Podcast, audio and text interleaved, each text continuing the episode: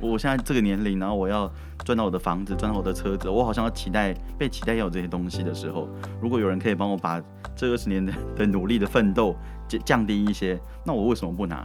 可在拿的拿之前，就是从来没有人教会我，就是你拿了就要承担这些责任哦。而且就是，就像老师刚刚提到，就是哦，原来这些父母他们把这些资源交给我们的时候，我们收下来以后，我们要为他们的后半生负责。我现在是一个男人，对不对？生理男，但是我要变成什么样的男人，其实我自己可以定调的。我觉得现在是是有这个空间，只是说这个空间在他的成长过程里，他有没有被启发，或是有没有有没有给予过这个选择，让他不会这么样单一的价值观。好，我觉得这也是回到你的价值观，是不是你有一些选择性？好，那如果有选择性，也许你会没有非只选一个答案的那个压力，也许你有一两种选择，那会稍微好一点。对，所以我觉得这个就回到个人调试，这就回到心理健康，就是说你自己对自己的自信，对自知不知道自己是谁，知不知道自己的能力在哪里，然后我去做我自己能力擅长的事，这个又是比较是心理健康的这个这个能量在在支撑我们。欢迎来到解惑谈心事，来听听我们谈心事。我是 Chrissy。呃，我是王老师。我们邀请大家一起来关注许多我们身边的问题，让我们都可以找到好的方法，来与自己跟他人建立幸福的关系，然后一起来增进自己的心理健康。如果您喜欢我们的内容，请给我们五颗星评价，并踊跃转发出去，让我们一起来关心自己的心理健康哦。然后之后就是这个未处于这个转折点的那个。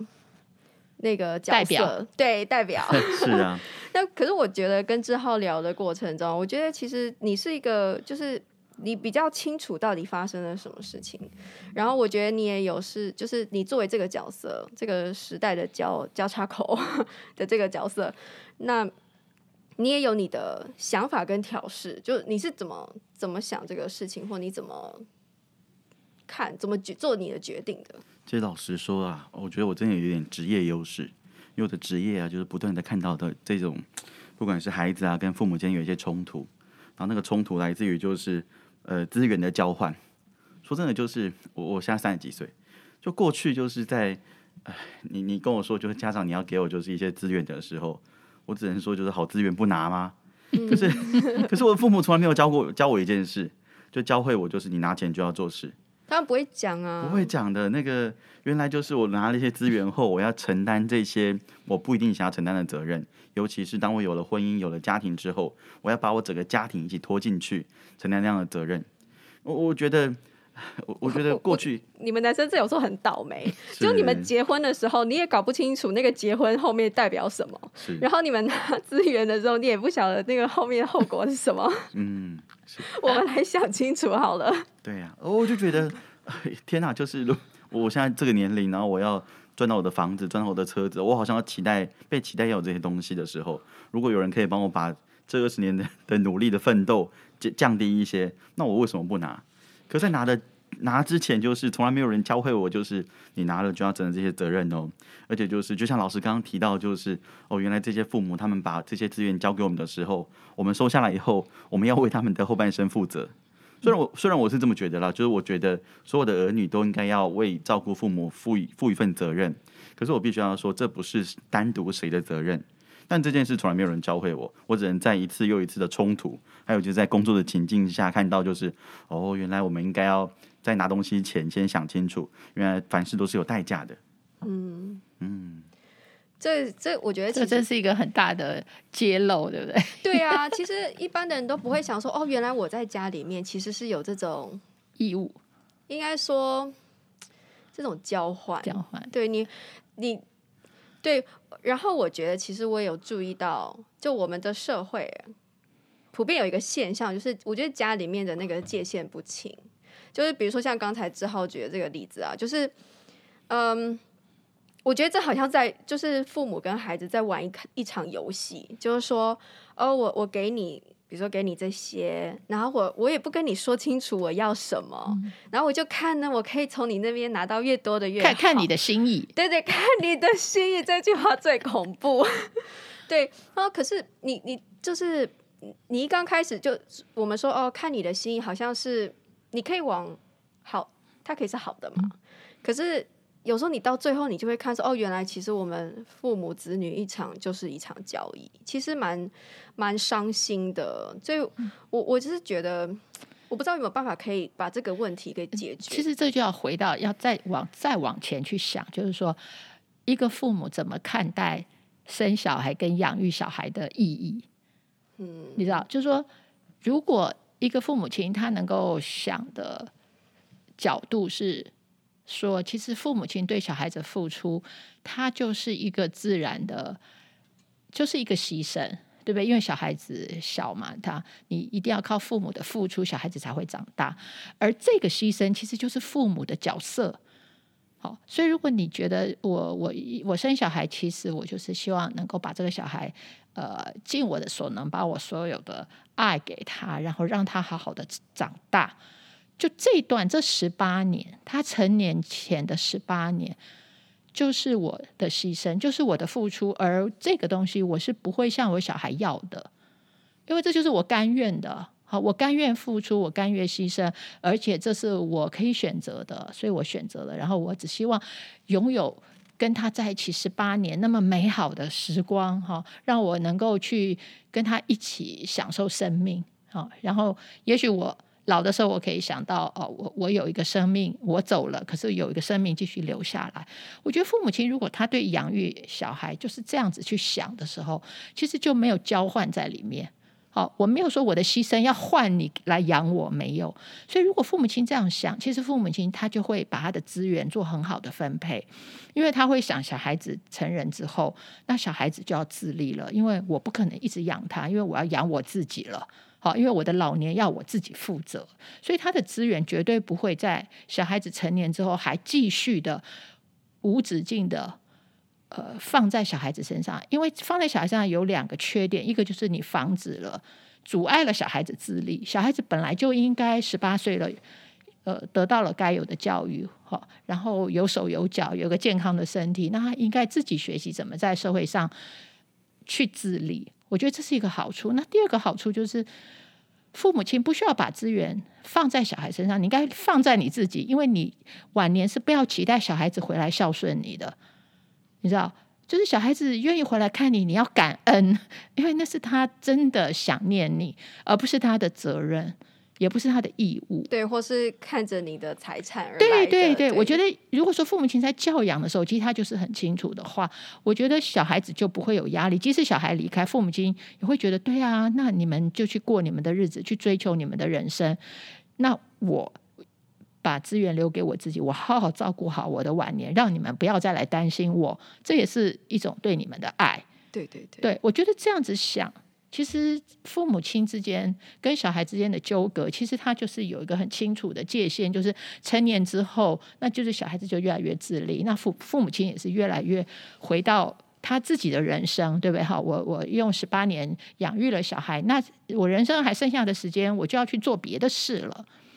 那我觉得这样子，每个生命其实都有去走他的轨迹，每个生命都好好利用他的整个人生。好，就是养小孩其实是一段而已，它不是生命的全部。虽然是留下一个永远的，就是你你就有一个后代的那个概念，但是你不是为那个而活，你还是为你自己而活。那个生命本身要为他那个生命去活。所以我觉得，如果说我们真的要性别平等，性别平等其实是很西方的想法，好，很西方的想法。那我们愿意，我们觉得是人权嘛。好，那同样的，你对生命的概念，你也要很西方了，就是说，就是一个每个人都是独立的个体了。对，这这个概念其实是也是一种比较西方的哲学。好，每个人都是为自己负责，所以很多东西它的那个呃配套其实都要一致。好，就说你你如果是性别平等，你看重个体的平等，那你个人的生命你就是要自己去经营，而不是依赖另外，而不是依赖你的小孩去。去延续你自己的生命，对，所以我说，你现在如果要去处理，呃，儿子跟父母亲的关系，其实也还是要回到父母亲他自己怎么去思考他做父母亲的意义跟定位。假设他这边是搞错了，假设他的 model 是一个交换 model，那那他当然就会很痛苦，因为小孩子长大，他他自然没有办法跟你交换，因为他自己自顾不暇的时候，那你就失落了。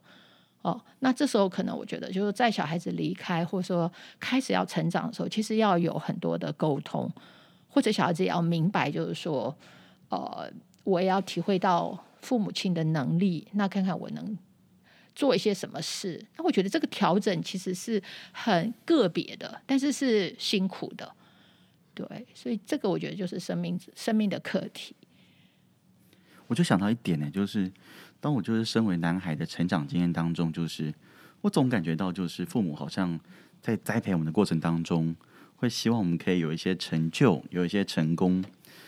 可是，在我还是小朋友的时候，我还真的不知道到底什么是成功，什么像是一个呃成功的男人或者成功的人。然后好多时候，这些大人们不不不止我，我猜很多时候不只是父母啦，还有就是你的亲戚好友啊，他们会期待你就是要有一些社会地位。要做怎么样类型的工作，要赚到怎么样的金钱，你才是一个成功的人。可是过程当中，就是当一直不断的接受到这种期待的时候，搞得好像我们没有太多的选择。我我觉得是有一个，我就确实有看到男性有这个问题，可是我不知道这是男性问题，或者是说其实人类基本上都有这个问题，就是你呃，我觉得大部分的人比较像是随波逐流，他在符合人别人的要的的期待。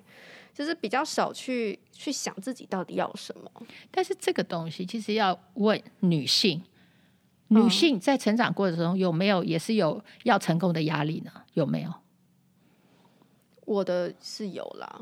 对，我，我们都以为就是女性就是被迫要独立，因为你十八岁后要离开这个家，然后可是好像我我不知道啦，我只能说就是好像没有那么被期待的，就是呃一定要飞黄腾达。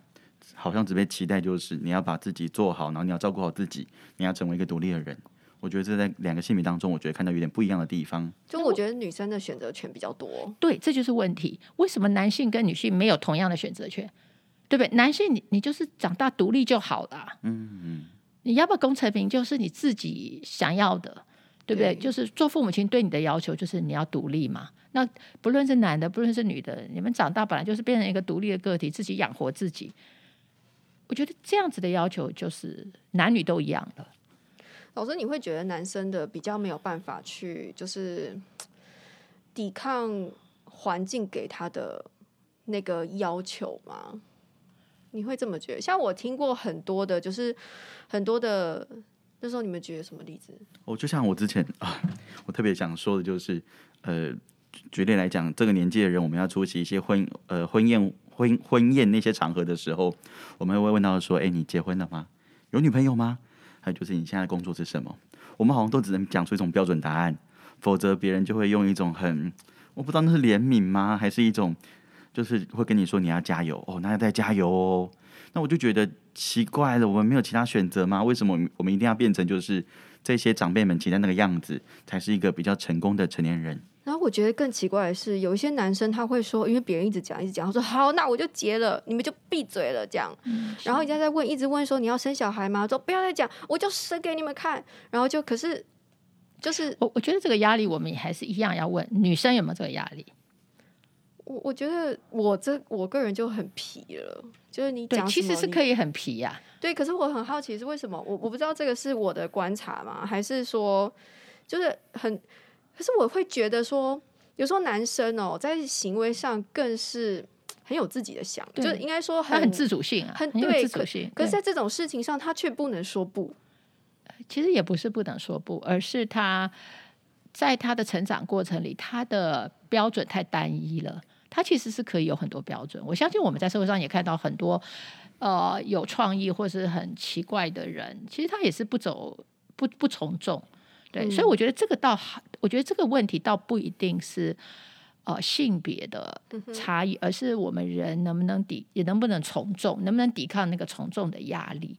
那我觉得这当然是从小的训练。如果说你就是呃，在这个过程里，父母亲给你很大的空间。父母亲说啊，你你你就做你自己好了啦，不要管什么张三李四叫你做什么。其实那样子也会给男生一个力量，就是说我其实我同学问我，反正我又跟你们走不一样的路，我无所谓，其实是可以，他还是有这个选择。或者说这这种，比如说一直被问有没有结婚啊，有没有生小孩，嗯、又跟他的男性的那个就是是不是个男人这种绑在一起。所以他就反而没办法，因为如果我说我就是，然后意思好像说我不是个男人，对，这就是这就是回到他自己对自己是个男人的定位，定对，对。所以你看，现在我们很多事情就变复杂，因为以前都是给你的概念 given 的，你就接受好了。譬如说，简单的去讲性别，你是生理男，你的心理性别就是男，有没有？但是现在我们可以选择嘛？我生理男，可是我性别我可以是女呀、啊。同理，就是说，我现在是个男人，对不对？生理男，但是我要变成什么样的男人？其实我自己可以定调的。我觉得现在是是有这个空间，只说这个空间在他的成长过程里，他有没有被启发，或者有没有有没有给予过这个选择，让他不会这么样单一的价值观。好，我觉得这也是回到你的价值观，是不是你有一些选择性？好，那如果有选择性，也许你会没有非只选一个答案的那个压力，也许你有一两种选择，那会稍微好一点。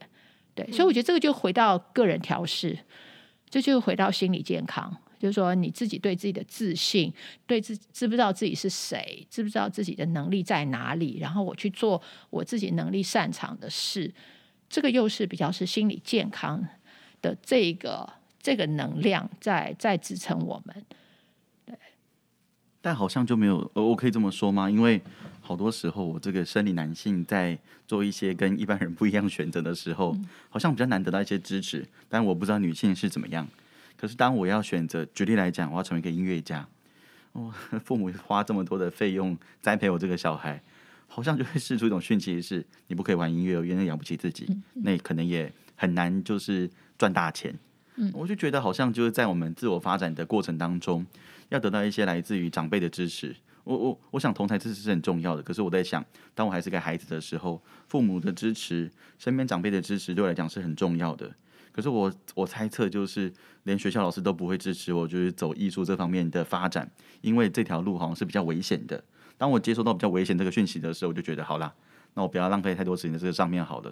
可是我长大后觉得好奇怪哦。然后他们会说找不到老婆，是。然后实际上现在好像也还是这样哦。是。对，我觉得这也就是要回到另外一个概念，那个概念就是生涯生涯的规划。嗯。就是说，在学校我们现在也是在推，就是那个生涯辅导。就是你一定要适性发展，就是说你不要跟着别人走。譬如说你的多元能力，你你就是音乐很好，对不对？可能你就是就是逻辑不好，你就是没办法读数学，那你你就可能你没办法去做一个科学家，或者是做一个工程师。那我是觉得这个也要回到，就是说我们在成长的时候，我们给我们的小孩的教育，他必须是在很多层面都要能够。呃，回到本质，他的能力上，学校的还有家庭、父母亲，其实父母亲也要也要去了解你的小孩，他到底是什么料。好，那应该是让他事情发展，而不是说按照我的期待。对，所以我觉得这小孩子在这么多的压力下，也许他自己可以选择一个对他来讲他比较想走的。其实听自己内心的声音，按照自己的能力，那是最轻松的一条路。对。对自己来讲是最轻松，因为他就是自然做。嗯、可是如果他的环境也配合他，那他就如鱼得水，嗯，对不对？就如鱼得水。可是如果说你的环境没有那么配合你，那这时候你可能就是要稍微得到其他的支持。比如说家庭如果不支持，可能我的我有老师支持我，或者说我有外面的，比如说某个贵人支持我，对，那可能就要靠这种比较幸运的支持力量，对。可是我我刚刚听王老师这样讲的时候，我就想到，就是我在十多年前还在念国还在念高中的时候，其实我在上高中前，我不知道原来我有高职这个选项。这件事好像听起来好像蛮奇怪的，就是哎，怎么会不知道？可是过去当我还是小孩的时候，我的世界就是由我的父母、由我的老师帮我构成的。当这些人没有告诉我，我可能在填那个志愿卡上有这些选择的时候，在这间学校，在这个家庭里面，我可能会不知道，原来我有其他这些选择。当那些念头一冒出来的时候，就会有人帮我掐断它，嗯嗯、让我觉得我我不晓得在另外一个性别，在女性身上，他们在选择未来的发展上也会这么的这么这么样的受限吗？嗯，我觉得以你说现在的嘛，现在的情况，我觉得就我我我我觉得还是有，可是它其实在于这是一个社会氛围。比如说讲到高职，那我的家人会说，呃，你这么聪明，不要念高职啦。这样，但他言下之意就是说，他觉得高职不是那么好的一个环境，这样子。可是是这样吗？嗯、事实上，我们后来其实不是这样。对，对我们后来发现，多少大学毕业的其实是没有办法养活自己，嗯、没有一技，反而是去高职出来，他们有一技之长，是，是更好的，像德国的那样子的发展这样。所以其实他那也是，我觉得其实社会真的影响到我们每一个人的选择。然后这些选择是我们自己，其实我们今天可能要来谈的。的最主要就是我们知知不知道我们是为因为什么样的脉络，然后做了这样子的选择，然后我们有没有选择权再去更改这个选择或者调整这个选择？然后当我们做了这个选择之后，我们能不能够接受它的后果，然后去调试，或者是怎么说？对我我觉得这个是呃，就像老师之前讲的，就是这个世上没有完美的嘛，所以。我们其实只是想要来把这件事情，就是来爬梳清楚。然后男性是很辛苦，其实我觉得我们在这边要跟大家，要告诉大家说，他们确实是有他们辛苦的，不是就是只是妈宝而已，不是只是生猪而已这样子。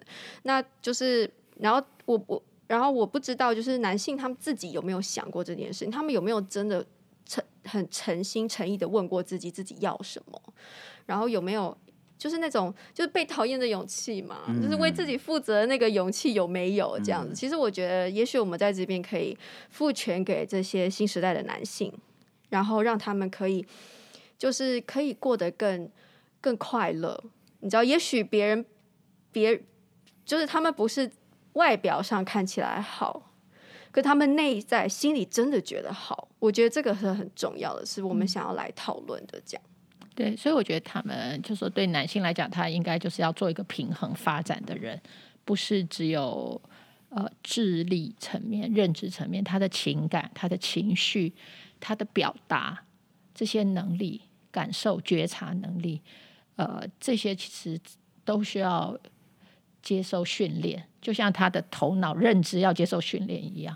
所以我觉得我们对男性的教育跟对女性教育，其实就是一个对人的教育，其实要平衡。哦，不要因为是男性，所以我们就不准他哭，不准他表现他的情绪的弱的部分。我觉得这些都是很压抑的事情。那这个压抑对对任何人都不好。对，那我觉得男性就是特别会受影响。嗯。对，我想刚刚 Grace 有提到，就是我们好像就真的没有想过，就是我到底想要成为怎么样一个成功的人。尤其是我想那个成功对我来讲，我现在听了一些后，我觉得那是一个。要要符合一个要有自我价值的，然后要相信自己的，活的是要有活力的。所以，我好想请问老师，到底什么样才真的叫做一个成功的人生呢？好，我想这个成功的定义应该是非常个别化的，是自己给自己的一个定义。当然，社会上有一些。一般来讲，大家可以接受的标准，但是我觉得你个人其实还是要有个自己比较清楚的定义。所以我觉得，如果是个人的话，那可能我就是要讲我自己怎么看这个成功。我觉得成功应该说，第一个，你了解你自己的能力，好，你在什么事情上，哪些事情上是你的优势，你能做得好的，这是第一个要先了解自己。第二个，在自己好的上面，竭尽所能的去做到最好。我觉得那个结果就是成功。对，那为什么我们这么害怕？就是别人对我们的评价，当别人对我们好像有一些不一样的眼光，我们光是看他那个眼神就知道我好像做错事了，这不是符合社会期待的成功。OK，这边其实你讲的这个事情不叫成功，而是叫自我价值。就说你对你自己的价值是放在什么基础上？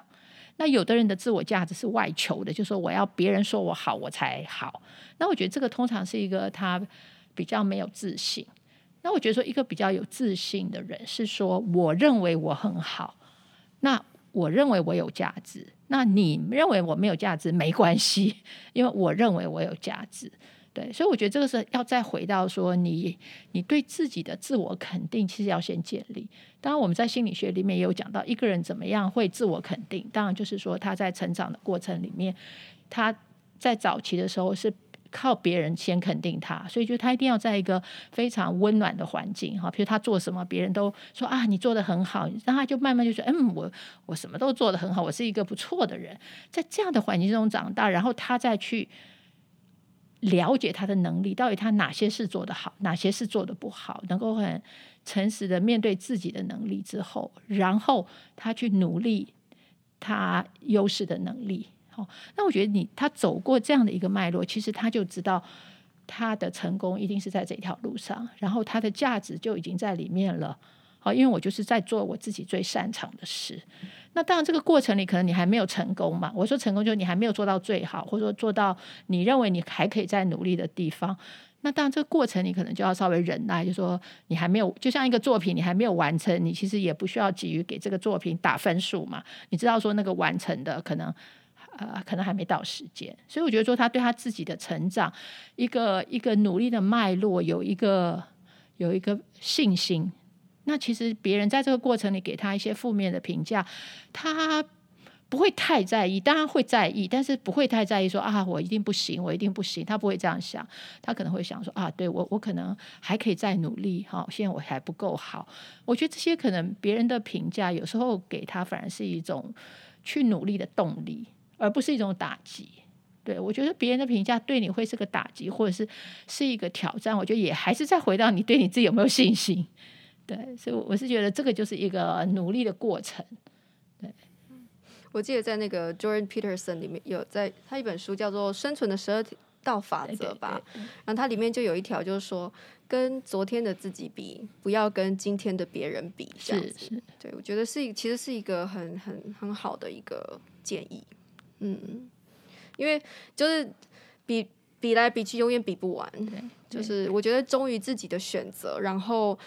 呃，真的知道自己要什么，然后那个要的东西是真的是真的，而不是就我我我之前有看到哪在哪里看到，就说有些人他会就是说我要赚大钱，然后呢他赚到大钱之后他不满意，然后呢后来发现说哦，其实他是希望比如说他赚到大赚大钱之后，他可以可能结婚啊，有家庭啊，可以有比较好的什么之类的，可是所以说其实他真正想要的是家庭。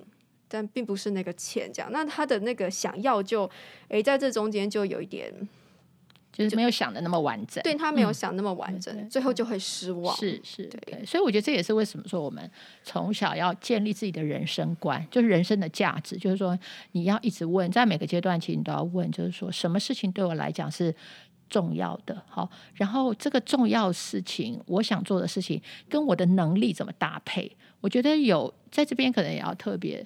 呃，就是要了解自己的能力跟自己想要当中不能差距太多。你你必须要把自己的想要跟自己的能力要自己要去把它调整到是可以达成的。好，那我觉得这中间当然就是自己的一个调整，这也很重要。不然你永远就是一种妄想。譬如说你的能力可能是在某一方面，可是你要想做另外一种人，那这就是你自己内在矛盾没有处理。那我觉得这个也是你要跟自己去做的一个功课。好，把自己变成一个呃同整的人了。好，你要的跟你能做到的东西是是在同一条线上面的。好，不会不会是在相反的路上。那我觉得你这样子，你对成功的追求就就不远了，因为你就是做你想的，就是你有能力擅长的事，然后再去努力。那我觉得，呃，你一定会看到你的进步，然后你就会觉得，哎，自己是成功，或者说自己是有价值。而且我们还要忍受得住那种，我刚才听就觉得，天哪，这个努力的路上，成功的路上一定不会太容易，因为会有蛮多人对我们的目标指手画脚。对，可是我们很多时候都忘记，就是他们其实不会为我们的人生负责。对，是，没错。对呀，就觉得真的有时候真的是一个社会的骗局。是的，要想清楚。对，其实从这边就想想看，在你人生的终了的时候，谁在旁边？会是你的父母吗？嗯，应该通常不是。对。你知道，所以有时候我们不要说我们要为自己父母做什么，其实你人生终点的时候他已经不在了。对不对？所以我觉得你应该说，我应该为我自己做什么？因为人生的终点我在那里。好，我我在那个终点的时候，我能不能对得起我自己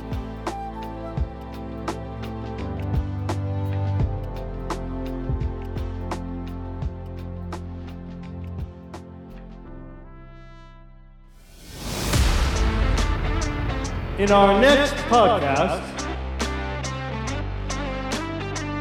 老师，我想要一点呢，就是刚刚我们有提到拒绝这件事，因为我想在我们华人社会里面，我们要拒绝自己的父母，好像不是容易的一件事。举例来讲，如果我的父母他即使没有给我资源，但他就是发了疯说你要住在我们家隔壁，你就买到这里吧，我帮你把房子看好了。如果你不买的话，我就要跟你断绝，就是呃亲子关系。真的吗？哦，这么，我好像蛮常听到这样的故事的。对，那每次当这种不合理的要求出现的时候，好啊，对，好啊，好啊，说谁需要谁啊？不，另外一个就是说，还是再回到法律，我们其实是。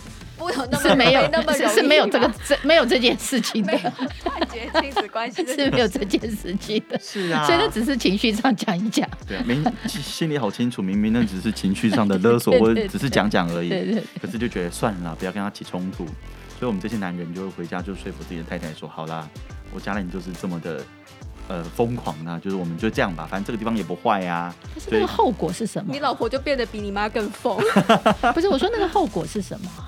就是。就是住在他旁边，然后让他每天勒索你吗？我我想那个后果总是刚开始都没有想过，可是后来就会想到，就是没有我没有我的生活，对，这不是很可怕。人临早上五点半会突然想，还有人来送水果了这样。